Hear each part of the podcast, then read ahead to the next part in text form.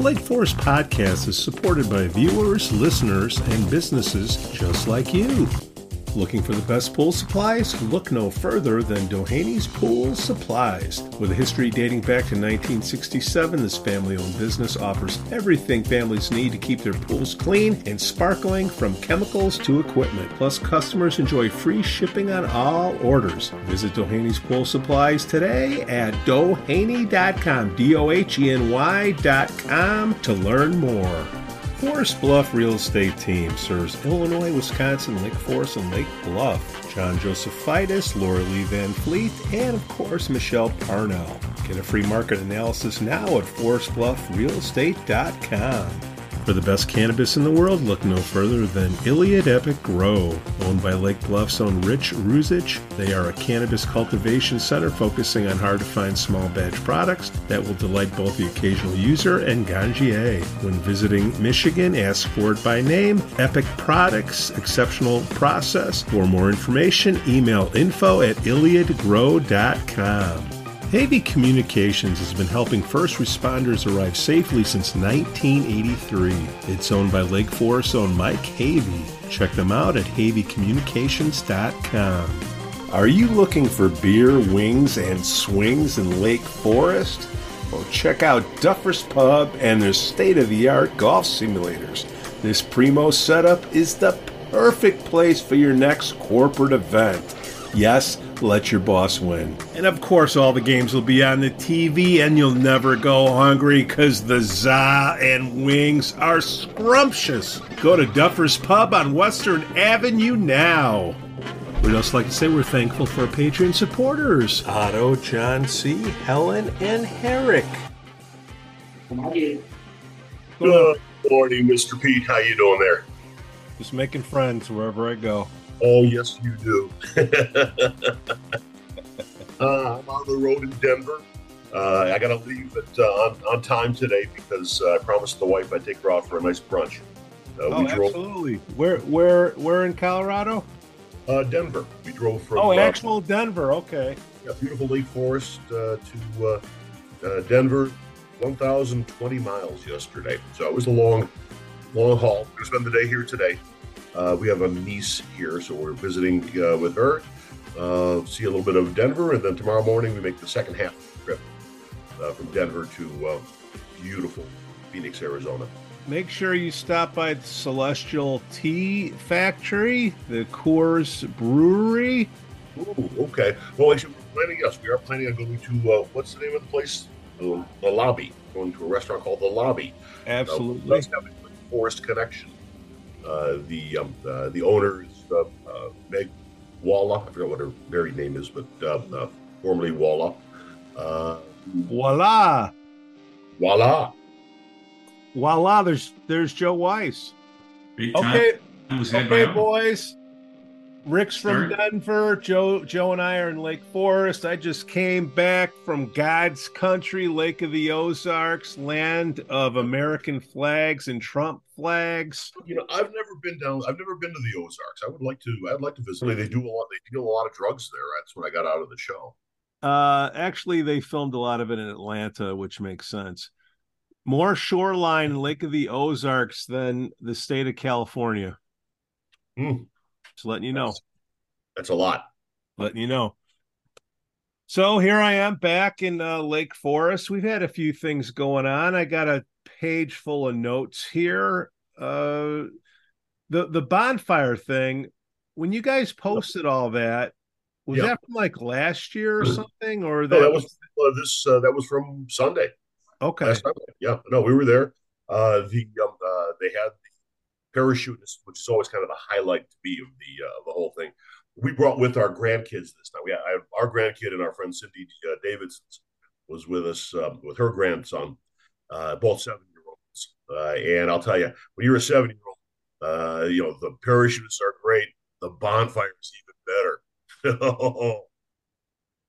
They did something different this year. They brought out corn. There was lots and lots of ears of dried corn, and all the kids were throwing ears of corn into the fire. I didn't see any popcorn afterwards, though. I was looking for that. Yeah, it's just like a microwave when you leave it in too long. Yeah. Joe, how about you, man? Were you had the popular joint, huh? Yeah, well, we had the cheap seats. We had the rooftop at Waveland Avenue. Yep. For the Cubs game. Right across the street there. It's a great event. I was a little nervous about that first parachutist. They had three parachutists come in. That first guy, everyone in the crowd was like, uh-oh. I thought for a moment we were going to have a Chicago breaking news story there with him crashing in. But he was coming in hot, literally. No, he made it. I mean, I got a haircut on from one of them. They were right over my head. This time, actually, they came in low and they kind of skidded along the ground there for a little bit. Came to a stop. It was pretty exciting. These guys are pros. I don't know where they're from. They always ask, does the bonfire start first or the parachutists first? I think very wisely we do the parachutists first and then light the bonfire. Lighting the bonfire and then having the parachutists could lead to some bad results. I was, I worried they might hit my house. I don't know. No, it doesn't. I remember a couple of years ago at the Chicago Air and Water Show, there was an army parachutist, and these are highly trained guys, landed on the edge of a skyscraper, a tall apartment building, right on Lakeshore Drive, and fell off to his death. It was a real tragedy. I remember that. Yeah, sometimes these things, there is some risk involved in these, even for highly trained professionals like them. That would be the end of bagpipes and bonfire, then. That would be. On the other hand, by the way, the other question we get a lot is under their kilts, because they wear kilts for this. They do wear pants under the kilts. I can assure you. All of the women ask about that one, but they're always wearing pants. My big concern though was cultural appropriation. I mean, here we have all this Scottish-themed stuff going on in Lake Forest for bagpipes and bonfires. Don't the Scottish people get upset that we are culturally appropriating all of their the bagpipes, the whole show? I mean, where's the protest? I mean, does the Scottish there's no Scottish embassy? Perhaps that's why they are protesting. I was going to say Scotland is a part of the United Kingdom. But you're right. It's a good question, and I think the whole Scottish thing, I'm told, is because the original settlers here were Scottish, is what someone had told me. The first Pres Church and all that. My friend, it goes back. Forlow, who was very keen on these things, always does want to point that out. But I don't know why he's not upset that all of these other people are appropriating Scottish things like where they throw the telephone pole up in the air. I mean, that's a Scottish sport. These people think that baseball is weird. Let's throw a telephone pole up in the air. Boys, next on the list here, just a couple questions. Quite a bit of busloads from Texas coming into town. You see that? Mm-hmm. Yeah. Well, it's the only time people come from Texas to Illinois, as opposed to moving from Illinois to Texas. Yeah, these are the only people moving from Texas. Keep the population. So prisoners managed to find a way to reverse immigration now. All the people leaving, about 150,000 people left Illinois over the last year and a half, according to the census, and now we're bringing them in from Venezuela. Gotta keep the electoral vote count the same in the next census. So do you see Julie Morrison? Do you see Julie Morrison out there welcoming them off the buses to come on her property and hang out, or no? Well, I don't think they've been bused to Lake Forest or any community in Senator Morrison's district. But no, they're going to take the train here. Why are they? Okay. I mean, why isn't Highland Park a sanctuary city? I mean, come on. Well, I'm just wondering if Julie Morrison is going to go out there and Texas shipped them to Chicago. Chicago is going to give them a train ticket and send them out here. Yeah, right.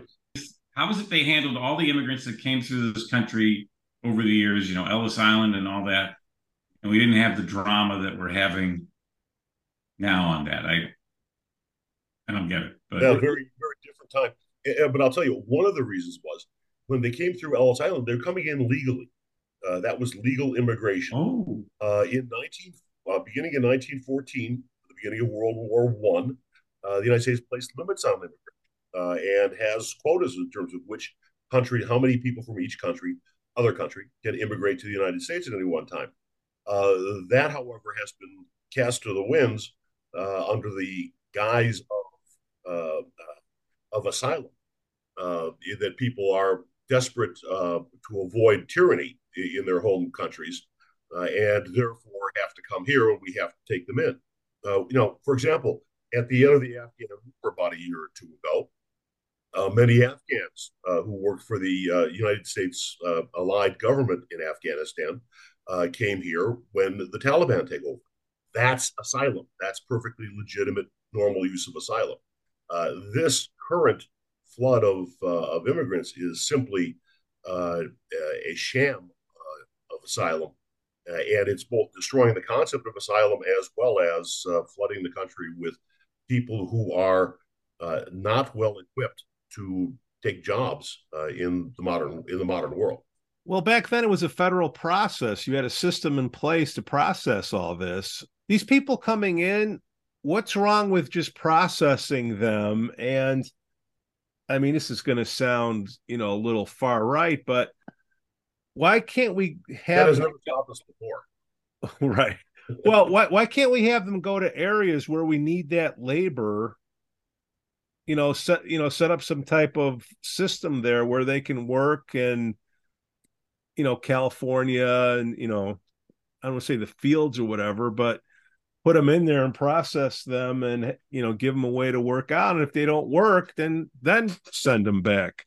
Joe, your response. The Democrats thought they could ride on the, if you want to control borders, you're a bigot campaign. And I think that is not playing itself out the way the Democrats thought. I mean, there were people that used some over-the-top language and anti-Mexican or anti-Hispanic language, and shame on that. But the reality is that there needs to be a process, and there needs to be better control of the border. We're the only country in the world that pretty much has the open border. Mexicans and Hispanics, they're hard workers. They know how to work. Why can't we harness that and put it in a system where they're willing to trek over that damn desert, they're willing to go out and work. I agree. I think everybody wants to work. And I think a lot of people do come here wanting to work. Mm-hmm. Yeah, then you got unions. They have the skills to really contribute to the current American economy. We're going to find out. But I will tell you, if Biden loses this next election, his complete failure to defend the southern border and just ignore the problem is going to be listed as one of the number one reasons, a but-for cause in terms of why he lost.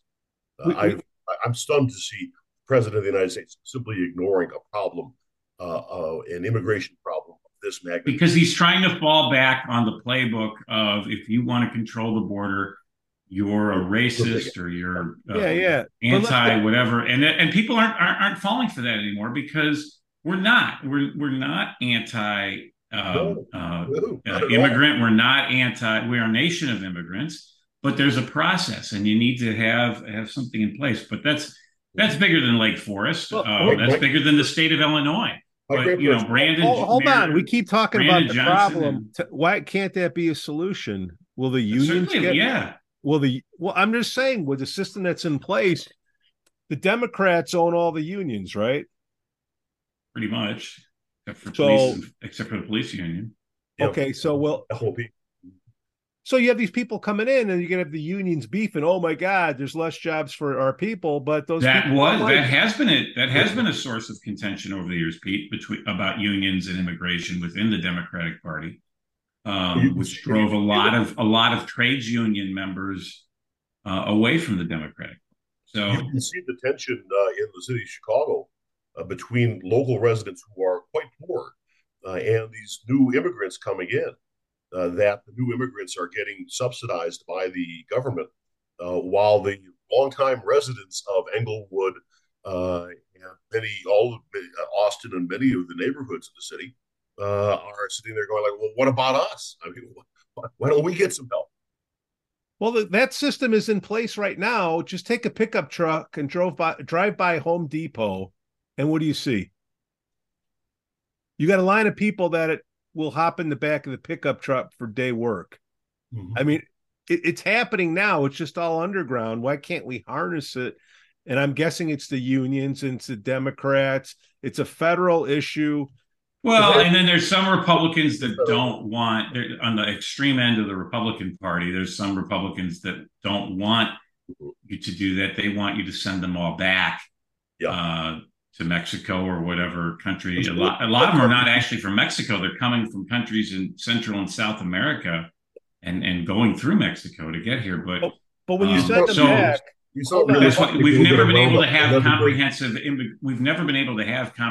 immigration reform because you have extremes in both parties that don't want it to happen for political reasons. They want to prey upon that chaos. Hold on, simplify it. So why would we want to send these people back? Does that mean that we think they're less valuable than if they're here? I don't think that, but there are people that do. Well, that's what I'm saying. Don't want them here. Okay, I mean, unfortunately, and that's the extreme of the hard right end of the Republican Party. And like I said, I think there are people that thrive on chaos politically. The Cold War, there's a lot of people that think that the worst thing that happened to the Republican Party was the end of the Cold War because they didn't have the Soviets to pick on anymore and use. And I don't know if that's really true, but I'm just saying there are people in the process, extremes in both parties that would rather argue than find solutions. And that's why I think we need to go. I'm a centrist. And I think, Jim Karras is a centrist. And I think you need somebody that's willing to set aside all the rhetoric, roll up their sleeves and find issues. The reason Lake Forest is run so well is people do set aside rhetoric and run. They solved immigration in the 1980s. Reagan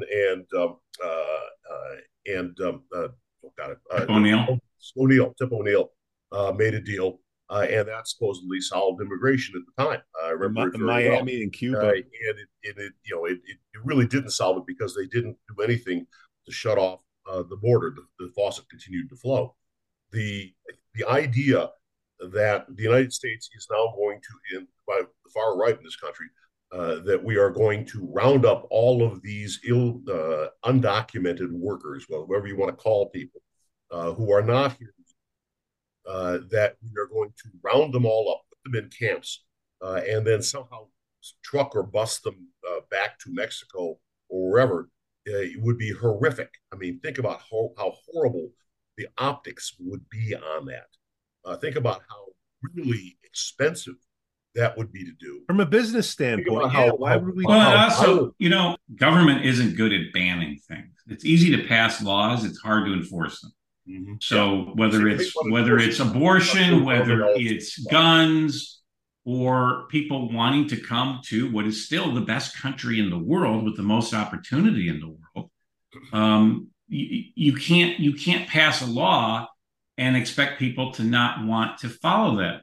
I mean, it's just it's easy to say, oh, we're going to pass a law and ban them and round them up. It can't happen. It's like you can't confiscate all the guns in this country, and you can't ban all the abortions in this country. It doesn't work.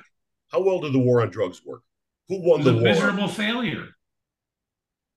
I don't. That's why we're now getting into. That's why Pete Janssens wears a shirt for a cannabis dispensary. You would have been. They would have rounded you up at one time. Silliness. I think lawmakers should have to. I penned an article on our buddy Julie Morrison that anything that she votes for, she should have some impact on the votes she says yes or no to. And these people from Venezuela, I think she should. Hey, you want homeless rights? Then bring them over. Put them right on your front lawn, Julie. See how you feel about that. All right, going back to local here, gentlemen. Shout out to Woodlands, best girls private school. I saw that. Yeah. Lake Forest Academy all very well too. I think Woodlands got 100 girls there. That's where Barrett was before, right? Or they're located in the same location. Or they were neighboring, and now they've taken over most of the campus there. Woodlands is a high school, however, Barrett was a college. Right. It's a good Democratic factory over there, tongue in cheek. NPR had an interesting show. Last week, Prue Beidler was on the show. Go figure. Well, I know. I guess she likes to talk to the converted.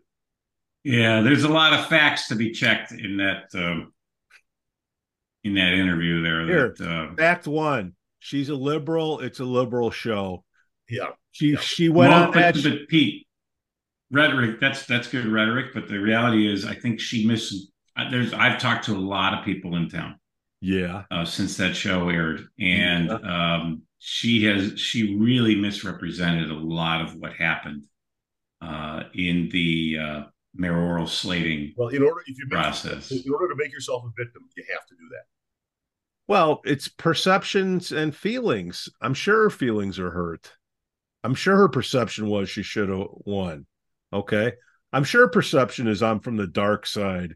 I mean, there's going to be a mayor. There will be a female. There will be a female mayor of Lake Forest one day. It won't be Prue Beidler. No, they're gonna pick the best candidate, and I'm confident that one day the best candidate will be a woman. But in this case, the best candidate was Randy Tapp, and that was clear throughout the process. She went through that process 3 times with 3 different caucuses, and each time that caucus picked someone else that they felt was more qualified. And you look at the last 3 mayors; they've all done a really good job. And what I got through that whole interview, a number of things came out, and it's interesting that she we looked at her campaign donations since the mayoral election. I don't care if, and we listed it, you listed it in that article there, Pete. I don't care if she's giving money to Dick Durbin or to John Tester. I didn't even know who John Tester was. I had to Google him out in Montana, but he's a U.S. Senator in, I believe, Montana, Democratic U.S. Senator. The one contribution that gets me is she lost this election because of her support for these woke criminal justice policies of Kim Fox mainly, but also Eric Reinhart. Mm-hmm. She's doubled down. She just gave $1,000 a few weeks ago to Eric Reinhart's reelection. So when she made that plea during the election saying, sometimes I get it wrong with my donations and I support the police and all that, I say garbage to that. But more importantly, listening to that whole interview, at no time in the interview did Prue give a compelling reason why she should be the mayor instead of Randy Tapp. She didn't talk about any issue. She did, because she's a female. That's a reason. But she never said, oh, I'd run the city better, or oh, I'd do this better for the city or that for the city. And that's why she lost, Pete, because people like how the city is being run, and they didn't want to go with a non-caucus candidate because they didn't want that change, and they felt very comfortable with Randy Tapp. And I think if that election were held today, I think she'd do even worse. So, these guys keep bringing themselves out there. They keep talking about themselves, and a couple of people have said that we're the ones ending up giving them a platform by talking about them here. But the reality is, well, people are talking about them. It's happening in town. It's what we talk about. You know what though? It's 40% of the vote. Okay, tell me, Ronald Reagan in his 1984 reelection landslide got 58. Got 58% of the vote. Yeah. So yeah. Randy Tapp did better than Ronald Reagan did in the landslide. So my point is, yes, is there a minority of residents that don't like the way the city is being run, for whether it's who they select, but more importantly, to me, it's more important the public policy. All right, I want the best person in there. If that happens to be a woman, great. I like Nikki Haley, who's running for president. I think I'm really a big fan of hers, and I think she'd be a great president. My point is looking at the issues. What are the issues that affect me and you and any man and woman that lives in Lake Forest that she should have been mayor instead of him? And she failed to make that argument in that interview. She didn't bring up one single issue that the city is being run wrong, that she would have done differently. And that's why she should have been mayor instead of Randy Tapp. She never did that. It's all about her. And it's all about this supposed slight of women, which we've talked about this before. That's garbage, because when you had a chance to elect the first woman governor of Illinois, Judy Baar Topinka, who's about as liberal a Republican as you're ever going to find, you wrote a check to Rod Blagojevich, who later wound up in jail. So anytime that Prue gives that women speech about that, I'm reminding her, people should remind her about how she slighted Judy Baar Topinka. That could have been a woman governor. She lost because she's shady. She gave $1 million to the dark side. And you know what? People don't trust that. Shady. Just like Hillary, people didn't trust her. They don't trust Prue. You can have she's obviously a great fundraiser for them. Okay. Great and the U-Lines and a big donor for them. And she hosts fundraisers at her house. I found out from someone this week who lives near her that she hosted a fundraiser. One time the Secret Service was in the neighborhood because she hosted a fundraiser for Obama. I don't know at what point in it, but she, you know what though? I've said this before. I think if Dick Uline ran for mayor, these same issues would come up. I think there's a place for donors. Look, politics runs off of money, and it would be naive for me as someone who's worked in politics to say there shouldn't be that money. All right, there absolutely should be that money to run campaigns and get your message out. But my experience has been that big donors don't make good candidates. All right, they may be able to buy an election like J.B. Pritzker did. And then buy off the other side, but they don't make good elected officials then either. I mean, look, Rauner was a good moderate, but he had problems because he was used to being a donor and not an elected official. And I just don't. I think that the idea of writing a check to buy an election rubbed a lot of people the wrong way. I mean, I've had a lot of people say to him, she spent $200,000 for a job that pays $10 a year. What's up with that? You know, that's just ridiculous. And the other thing she's crying about, I mean, I'm drinking a cup of liberal tears right now. She's crying about people calling her names. Now, look, ever since there's been politics, there's been political satire. Am I right or wrong? Yes, correct. Okay. Stay out of the kitchen. It's older than the United States. Well, and she brought up her family being brought into it, and let's look back at that. The reason the reason her family was brought into it was because her daughter-in-law got jobs from candidates that Prue had given money to. That whole pay to play Prue. That I was the one that brought that up, and then she to this date has never given an answer about that. She dodges the question by saying they attacked my family. They attacked me. They're not attacking a family member that didn't work for the government and didn't get a job from a politician that you wrote a check to. And it really accentuates the fact that it's a problem because the daughter-in-law is the inspector general in Chicago. So any inspector general would be investigating if someone else got a job because a relative of theirs gave a big campaign donation to the office holder, whether it was Kim Fox, whether it was Rahm Emanuel, whether it was Lori Lightfoot. All those people got checks, and her daughter-in-law conveniently works for that office. Now, maybe she was hired on merit, but Prue never came out and said that. She never said, look, I had nothing to do with those donations. I gave those donations not knowing she was going to work there or whatever. No answer. She's never addressed it. So anytime she does the woe is me, oh, they're picking on my family. No, they're not picking on your family. Man. He's bad. They're bringing up a legitimate public policy issue that pay to play in this state has been a horrible history, and you're a part of it. I think someone could run successfully for mayor of Chicago saying we need change here in Chicago because there's a lot of things going wrong in Chicago right now. You can't say that about Lake Forest. You can't run against the party in power and make the issue, oh, they slighted me three times. Oh, they're not running enough women. It's a great place to live. She is yet to give a compelling reason why she should be mayor. Another thing, Pete, two other takes I have out of that interview. Yeah. One, did you all catch at one point she says to Tim, the host, she says, "Thank you for giving me these questions ahead of time." Yeah, that's a real interview there. Yeah, it's a real interview right there. But then she says at some point that she's not running again for mayor. He asked her, and she answered it. So if she ever does run for mayor, we got it on tape.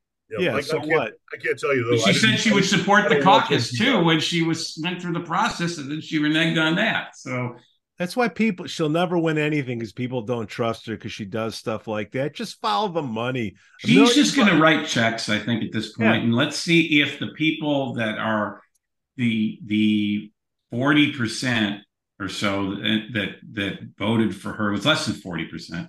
Are they going to run a slate of candidates for alderman? Because it's a lot harder to find aldermanic candidates than it is one candidate runs for mayor. Are they going to try and take over the council and make Randy's life miserable? And Prue's going to write the checks for all these people? Who knows? 2 years.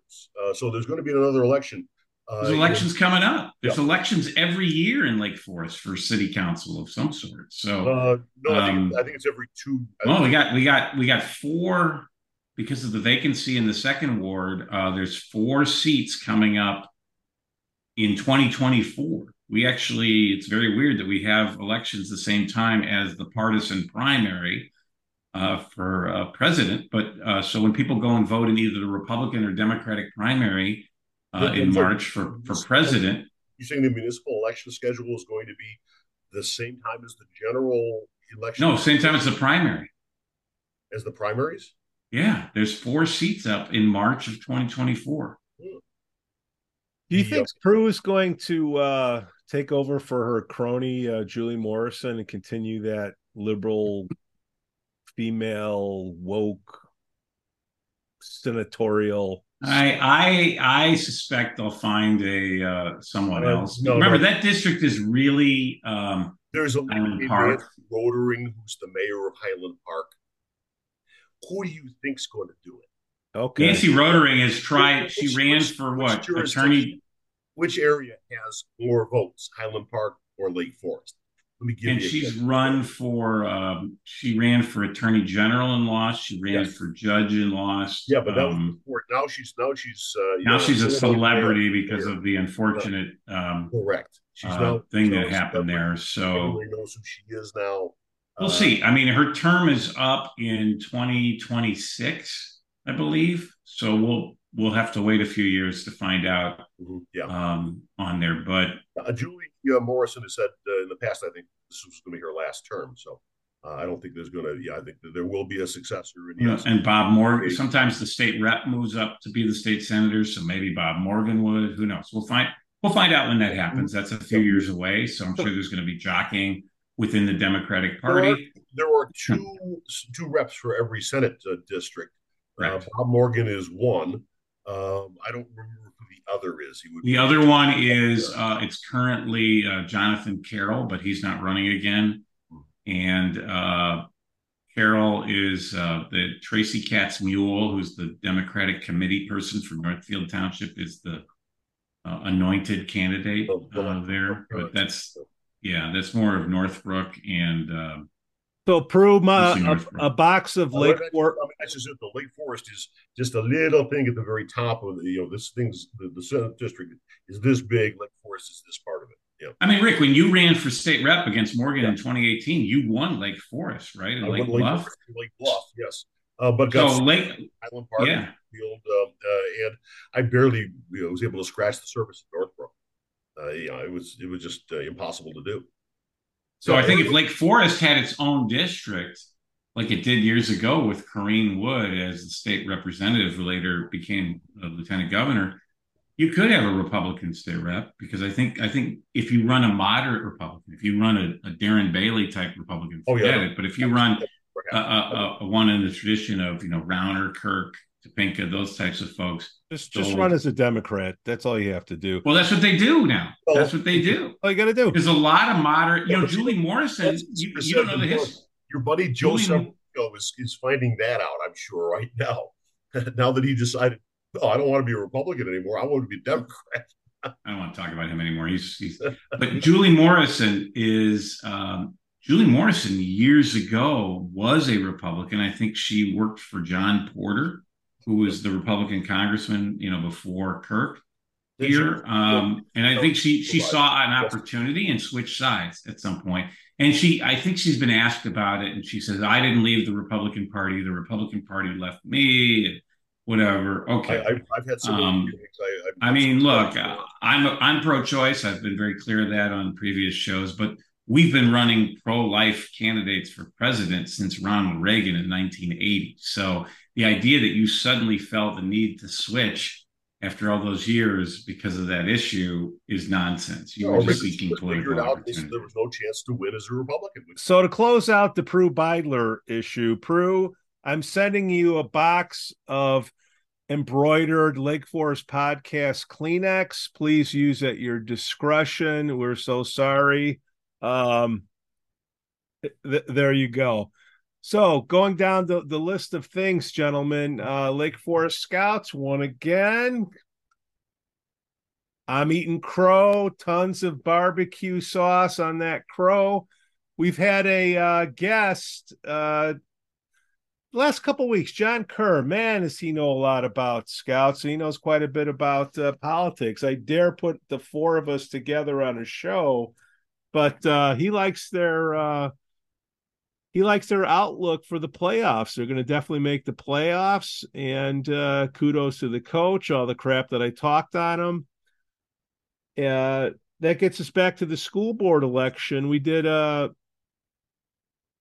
shouldn't say election, but the survey that we did a poll, and it turned out 60-40 that people like the school board of the high school. Gentlemen, you may speak now. Do you have any thoughts? Here. Unmute, Rick. Somebody muted you. There you go. I don't know. It must be the gods. I voted to endorse the current school board. I think these are good local people who are trying their best. It's not easy as volunteers going in. Man, if there is a thankless job in the world, it is the school board. But I think they are doing their best with it. I wish they were less thin-skinned about debating and hearing the issues, the things that like the Parents Care Group has been raising. These are perfectly legitimate issues, but that doesn't mean that the school board's doing a bad job. I think we should be talking about it, and it should be discussed. But on the other hand, the volunteers who are currently serving on there, I think are sincere, trying to do their best. And in many ways, despite the problems that you've had, Pete, with the new superintendent, I think he's an improvement over the last superintendent. I think we've had a problem. Last superintendent didn't take $1,000 out of your wallet, did he? Oh, he took more than that. Simca, he did very well out of the whole thing. His term here, I think, was very profitable for him, much like his predecessor, Harry Griffith. There's been a long series of superintendents who have left Lake Forest much wealthier than they came. The turnout for the vote on the school board was a lot less than Montgomery. Montgomery's got a 60% disapproval rate. And, that was a big number. This school board was a smaller number. Is 40% disapproval for a school board? Is that a good or bad thing? I don't know. My guess is it's probably a normal thing. 40. Prue Beidler got, what, 38%? So 40%. Yeah.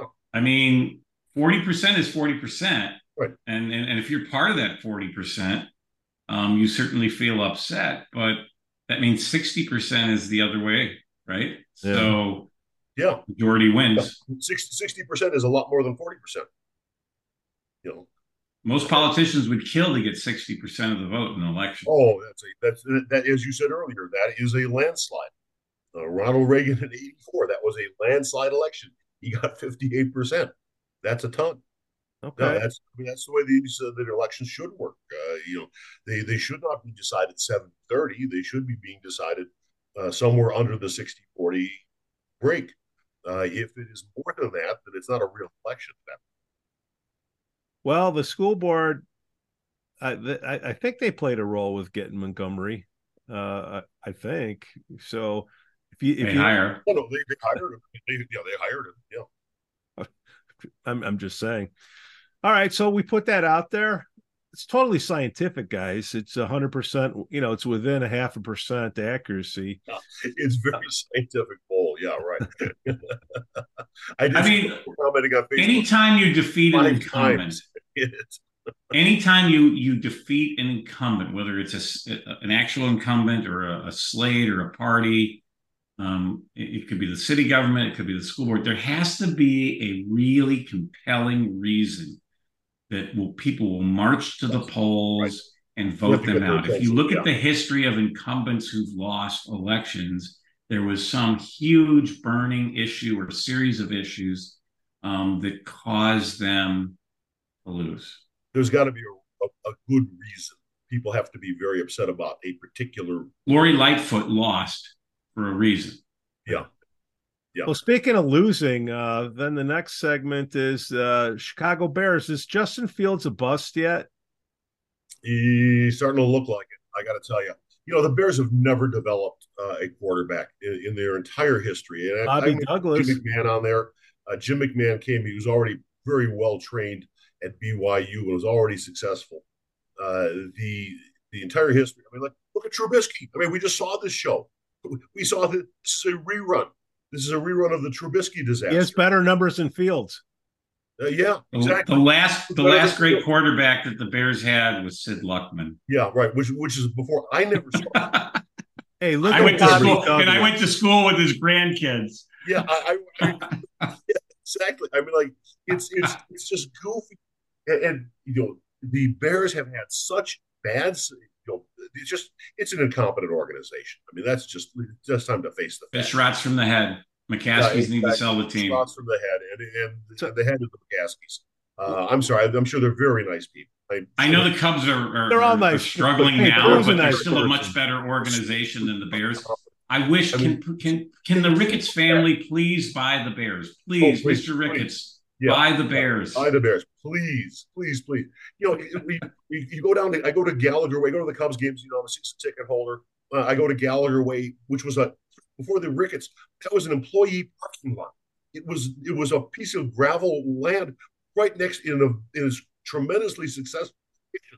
The Ricketts built this beautiful facility there, which is jammed with people, kids running around, people, families having a great time. It's a tremendous asset. And previous to that, when the Tribune owned it, when the Wrigley's owned it, it was a gravel parking lot. The Ricketts have been a great blessing, regardless of how people feel about their politics. They've spent substantial money invested in the Cubs, and it's been paying off. So I'm a pro Ricketts guy on that. I'm in the Bears. I got to tell you, the Bears. You see general manager after Mark Embry, Jerry Angelo, Ryan Pace. You see guy after guy coming as the general manager supposed to be in charge of the thing, because the McCaskies, who owned this team forever, know nothing about their product. They know how to make money. What happened with that defensive coordinator? The professional is awful. Hold on. What happened with that defensive coordinator? I don't think we're ever going to know. It's unfortunate. It'll eventually. I don't know. I don't want to get into it because I think there's there is some stuff happening there that for this forensic. Yeah, I don't know. Internet watching. You know what? Here's my take on that. The Bears' problems were far greater than who the defensive coordinator is. Oh yeah, he is number one. He is no longer the defensive coordinator. Number two, he's not a congressman. He's not an elected official. He was the defensive. He was an employee of a private business. Okay, the Bears are very public in their business, but they still are a privately owned business. So unless he committed a crime, which now sounds like he didn't really commit a crime, it was more of some type of HR violation, is the latest report from ESPN. I moved on from that. He's a private citizen, and that process will play itself out. And I'm far more worried about who the owner of the Bears is than who the defensive coordinator is. Well, yeah, I mean, the problem is, but it's not just the owner. The coach hired him, Eberfuss. The coach is next, but you know, how is Eberfuss any different than Nagy? They're indistinguishable.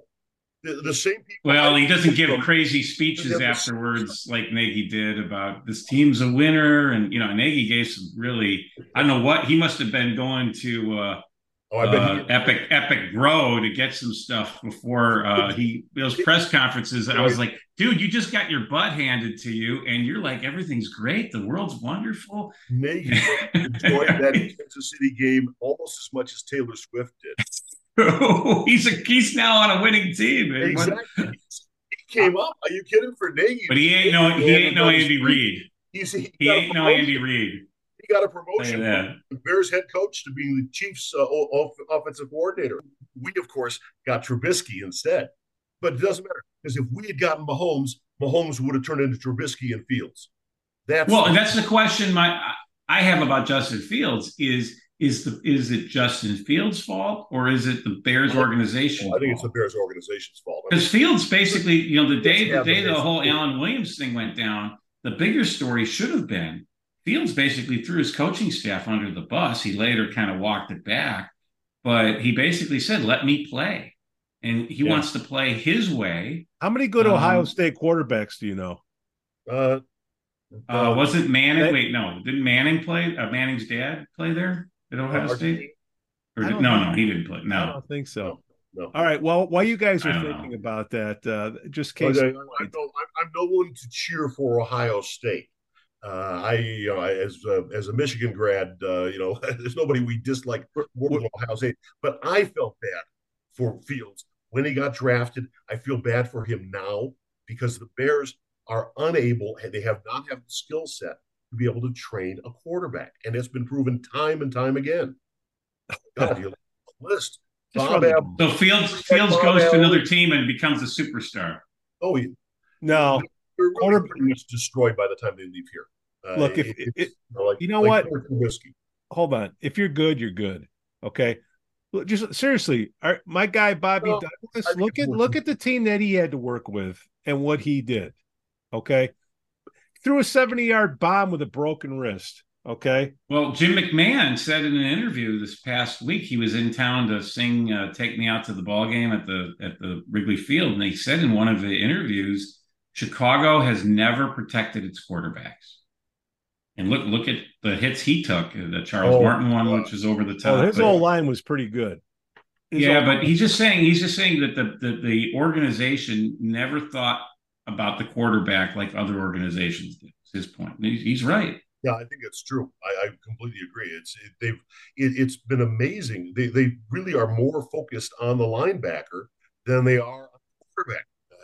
46-deep. Well, because I think there's this image of the Bears being a great defensive team. And look, the team that won the Super Bowl back in '85 was probably the best defense ever. Yes, absolutely. So there is some truth to that, but. You can't win with one and not the other. You need both. You need a good defense, but you need a good offense. And if you have one and not the other, you're not going to be a champion. Grossman. I mean, we saw that with Rex Grossman in the Super Bowl. Yeah, where is he? Defense was fine. The defense was good, but they couldn't advance the ball.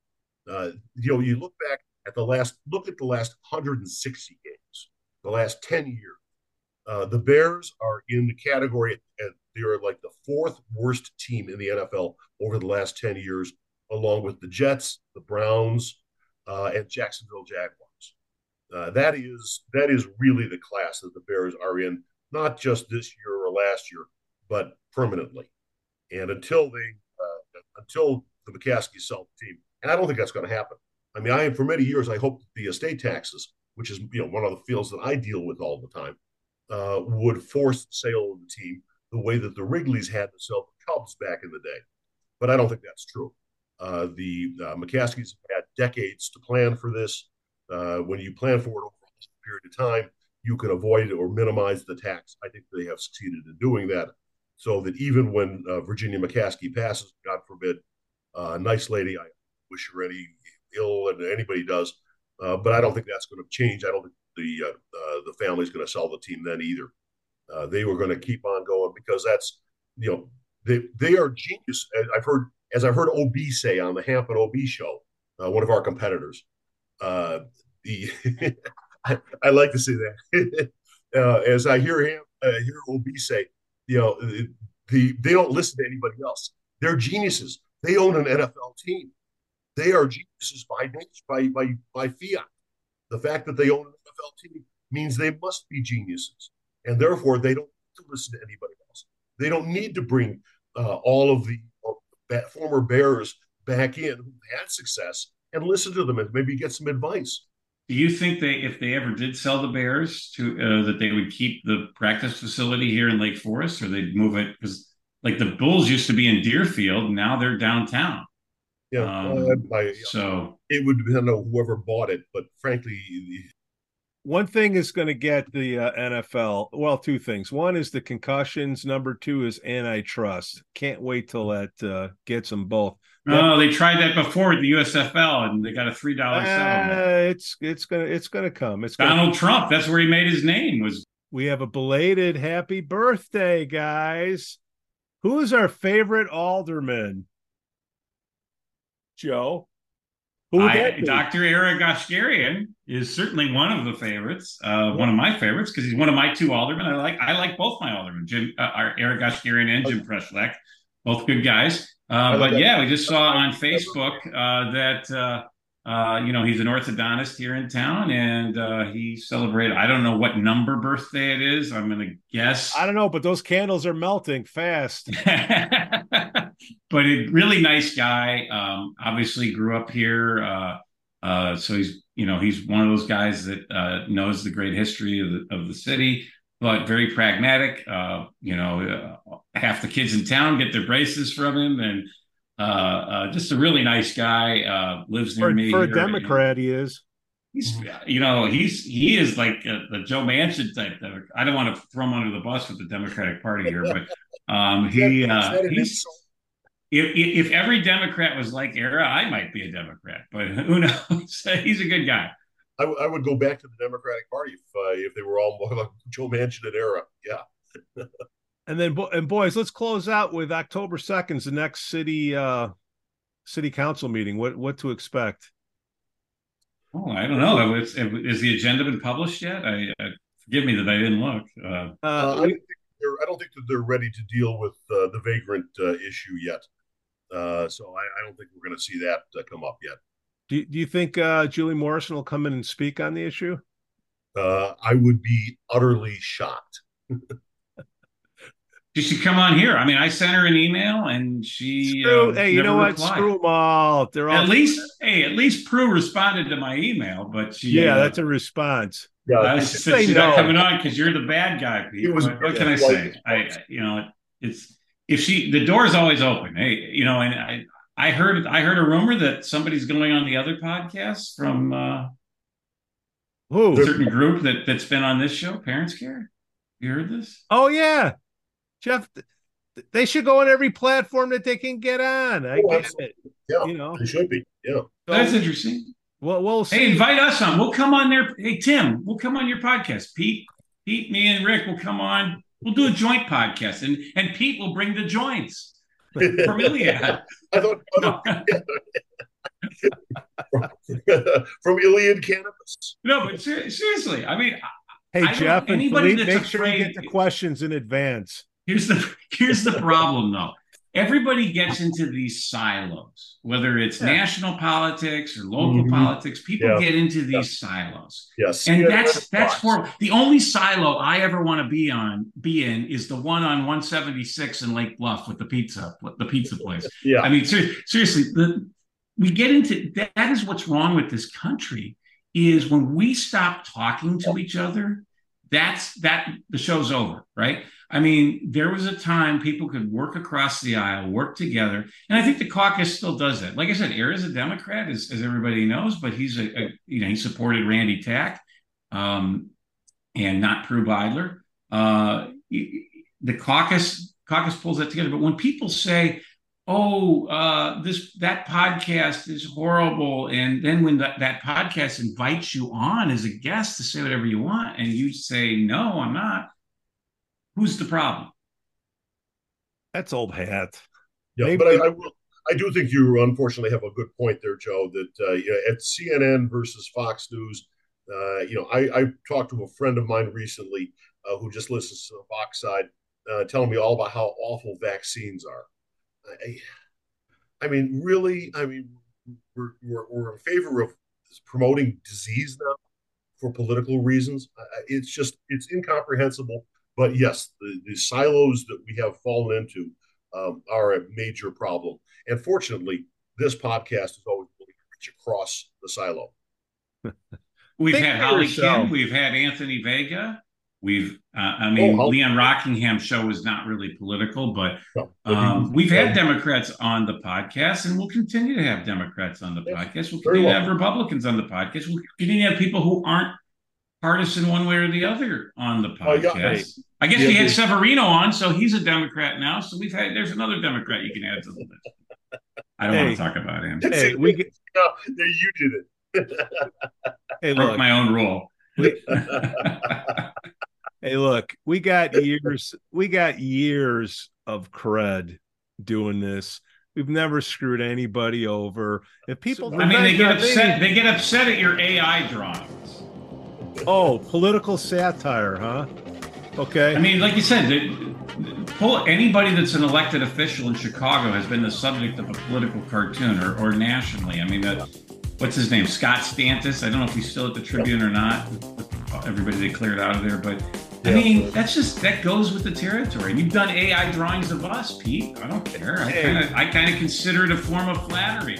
Right. I mean, they're acting like Donald Trump gets upset anytime anybody mocks him, like Saturday Night Live or anything like that. Democratic. So they're acting like Donald Trump. They won't tolerate anybody mocking him. Another cup of liberal tears. I'm washing it down. You're gonna get drunk today. Yeah. Oh, okay. Speaking of which, see you downtown. I'm gonna go enjoy Denver today. I gotta pick the wife up for brunch now. So. All right, boys. Great job. Smell you. All right. Looking for the best pool supplies? Look no further than Doheny's Pool Supplies. With a history dating back to 1967, this family-owned business offers everything families need to keep their pools clean and sparkling, from chemicals to equipment. Plus, customers enjoy free shipping on all orders. Visit Doheny's Pool Supplies today at doheny.com, doheny.com, to learn more. Forest Bluff Real Estate Team serves Illinois, Wisconsin, Lake Forest, and Lake Bluff. John Josephitis, Laura Lee Van Fleet, and of course, Michelle Parnell. Get a free market analysis now at forestbluffrealestate.com. For the best cannabis in the world, look no further than Iliad Epic Grow. Owned by Lake Bluff's own Rich Ruzich, they are a cannabis cultivation center focusing on hard-to-find small batch products that will delight both the occasional user and ganjier. When visiting Michigan, ask for it by name. Epic products, exceptional process. For more information, email info@iliadgrow.com. Havey Communications has been helping first responders arrive safely since 1983. It's owned by Lake Forest's own Mike Havey. Check them out at HaveyCommunications.com. Are you looking for beer, wings, and swings in Lake Forest? Well, check out Duffer's Pub and their state-of-the-art golf simulators. This Primo setup is the perfect place for your next corporate event. Yes, let your boss win. And of course, all the games will be on the TV, and you'll never go hungry because the za and wings are scrumptious. Go to Duffer's Pub on Western Avenue now. We'd also like to say we're thankful for our Patreon supporters. Otto, John C., Helen, and Herrick.